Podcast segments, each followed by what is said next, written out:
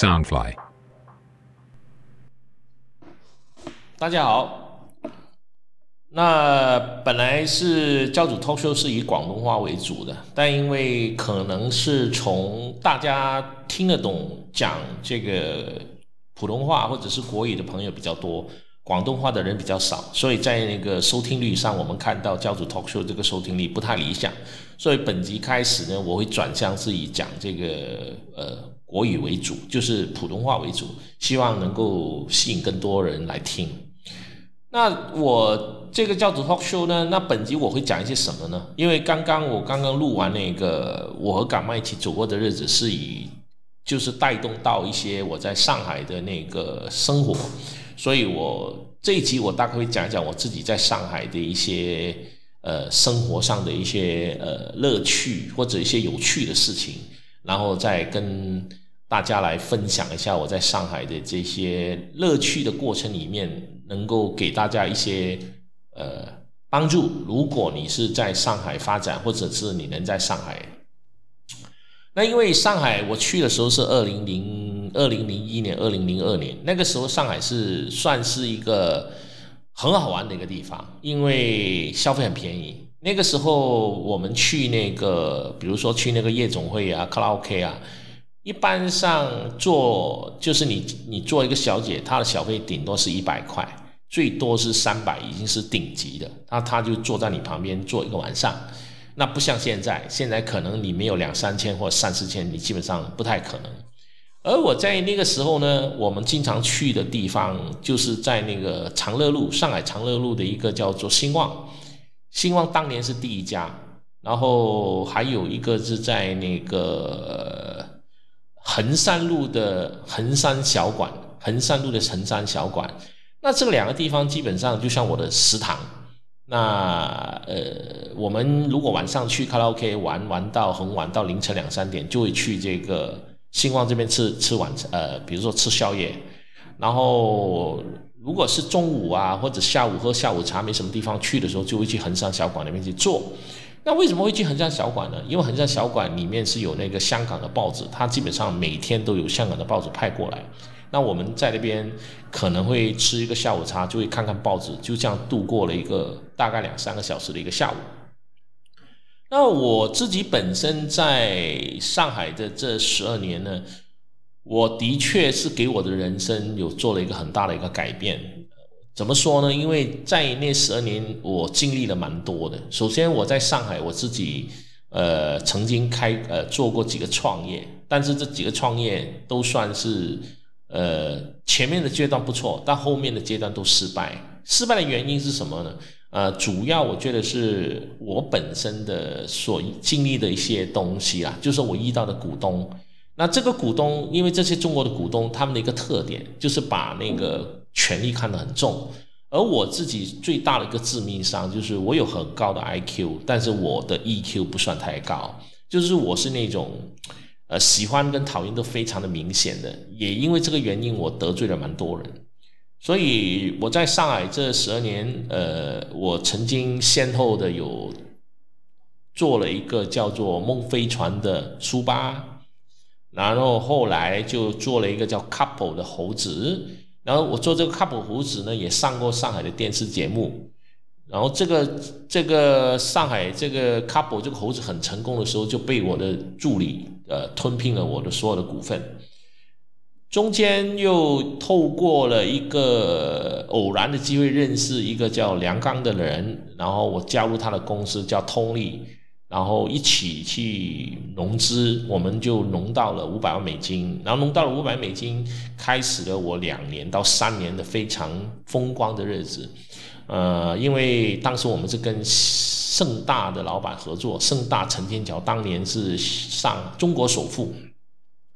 然后最重要就是说，我在这件事之前，我其实一直都是比较是不得志的。一直到我做这个网络漫画拿到五百万美金的时候，我算是爬上了人生的一个高峰。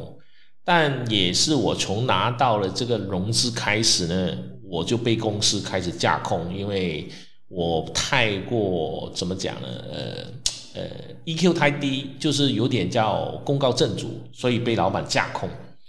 然后我今天要说的这个呢，并不是要说这个内容，因为这个内容可能我会留回去，在我和港妈一起走我的日子里面去说。那我说这个可能就是我在上海所见到的一些当时的很有趣的呃人跟事啊。那首先上海呢，它有分呃，就以女生来讲呢，你你如果去打计程车，你去问十个计程车司机，九个他们都会觉得上海女生其实是最难搞的，也是最喵的、最作的。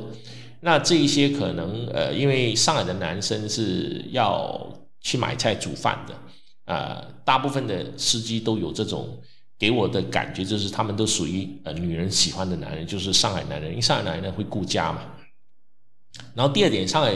女生有很多是装上海女生，上海上海的女生就是她土生土长的有分两种，一种是城市的。在呃，比如说静安寺啊，或者是在浦西、浦东里面长大的。另外一种是外围，外围就是在呃宝山啊，或者是金山那边的外围的。在因为宝金山在当时来讲算是农村呐，所以上海女生分成这两种。之外还有一种叫假上海，就是那种呃外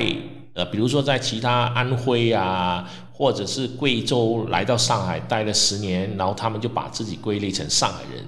但上海女生跟外地的女生最大的一个分别就是，上海女生本身在看事情也好，或者谈吐也好，你如果是熟悉上海人，你很快就知道这个是真的上海人还是假的上海人。因为外地的女生怎么去装上海女生，他们在谈吐或者跟你呃呃在做朋友的时候，他们都会有一种叫做比较功利。那这个功力就很明显，就是我我好几个新加坡朋友，他们在上海待久之后就呃离婚了，离婚之后就在中在上海重新讨个老婆，他们所娶回来的老婆就是上海人，但是娶回来之后就发现其实这些都不是上海人，都是假的上海人，因为外地的上海女生她不管她怎么去包装，但只要日子久了，她们的本性就会显露出来。那怎么说呢？其实上海的女生，她们本身有一种呃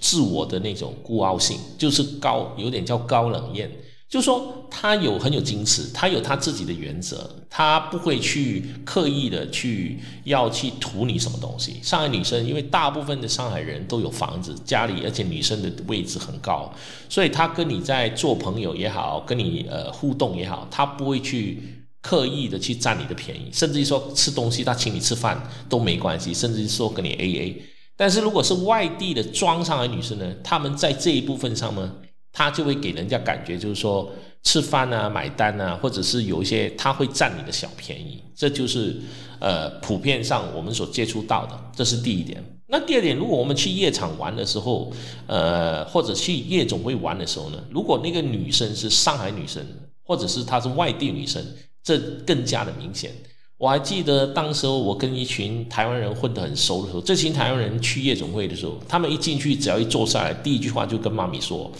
不要上海女生，只要外地的。”那为什么他这么说呢？因为上海女生她一坐下来，首先她不会给你碰，就就像说你想卡她的油，想占她的便宜，她会左挡右隔，所以这一点就让台湾人非常的不高兴。但是外地女生就无所谓，她只要钱嘛，所以她来了上海就是她来到上海就是为了赚钱，所以她坐下来给你左摸右摸怎么摸都没关系，她最重要你要给她小费。而我在当年那个时候所接触的台湾人，呃，我认为都是属于二雷军或者三雷军的，不属于一雷。那什么叫一垒、二垒、三垒呢？就就好像你打棒球一样，就就当年派到去中国的。台湾人基本上都不会是一线的，都只可能是二线或者是三线，因为那时候没有人会选择离开台湾到中国大陆发展。那现在可能状况不一样，所以那个时候的来到呃上海发展的台湾人，都是在台湾混得不好，或者是不得志的，才会到上海去发展。那这一群人都离不开，第一，他们自己有自己的台湾人圈子；第二呢，到了晚上一定会去往这个卡拉 OK 里面去玩，因为消费太便宜了。那个便宜就好像你一群人去到一个卡拉 OK 里面，每一个人平均大概是两百块或者三百块的人民币，你就能够消花一个晚上。所以你一个礼拜去个三天四天也没什么，也无所谓，因为这个消费当当时来讲是很多台湾人或者是呃外国人可以消费得起的。以当年呢，在那个时候的大概平均上海人的工资大概是在三千块以下人民币，大概一千五到两千左右。那你只要在上海能赚差不多呃人民币一万块，你就日子就过得非常好，因为那时候租金也不高，呃消费也便宜。那你去那个茶餐厅一百块，其实已经吃到很多东西了。那事隔十五年之后，你现在在上海。你赚两万块人民币，你都日子都过得很惨了，因为现在的一个房间租金可能就要五六千了，呃，再加上你外国人呃要付那个税，所以现在在上海外国人你要么赚就四五万以上，要么就是两万块以下的这个都可能这个职位都留给中国人了啊，所以我自己觉得上海最好的时候应该是在二零零二年到二零。二零一零年这个时候，那个时候的夜场有 Babyface 啊，还有那个呃复兴公园啊，还有钱柜啊，都是最好的，消费也是最便宜的。但是现在这个美好的日子已经没有了。那我今天除了要跟大家分享这个，就是说，如果大家有。就是很年轻，就是二十几岁还没有结婚单身的，有机会不妨到上海去待个两年。那你在上海待两年，你等于在其他地方待个五六年。然后待完两年之后，如果能够发展的不错，当然是最好。但如果发展的不好，其实也是回到台湾或者回到来马来西亚，你就会感觉自己非常的幸福。因为相比之下，马来西亚跟台湾这两个地方都属于一个非常好的一个地方。如果你是英文程度非常高，而且又在国外有那个呃很高的那个所谓的毕业证书，呃，做金融有关的，或者是做广告有关的，那我觉得去上海发展是一个非常好的地方。那如果你没有这两方面的知识，那纯粹想去碰运气的话，那就我就不建议大家去上海这个地方了。好，那本集这个节目差不多了啊，我希望大家如果喜欢的话，就去给我订阅。或者是给我打赏，然后上我们的网站 Southfly.fm，你就可以看得到。因为有了你的打赏，可以让我讲得更好，会为这个节目增添更大的动力。谢谢大家，谢谢。